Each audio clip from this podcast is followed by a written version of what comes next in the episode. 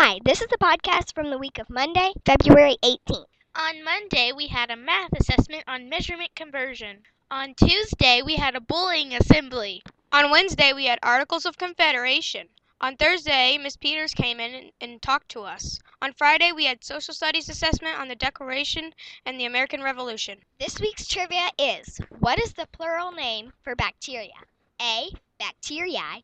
B. Bacterias. C. Bacteria. Or D. Back tie.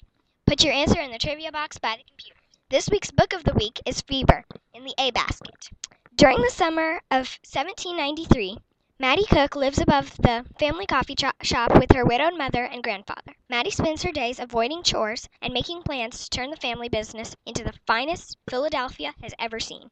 Then the fever breaks out. Disease sweeps the streets, destroying everything in its path and turning Mattie's world upside down. At her feverish mother's insistence, Mattie f- flees the city with her grandfather.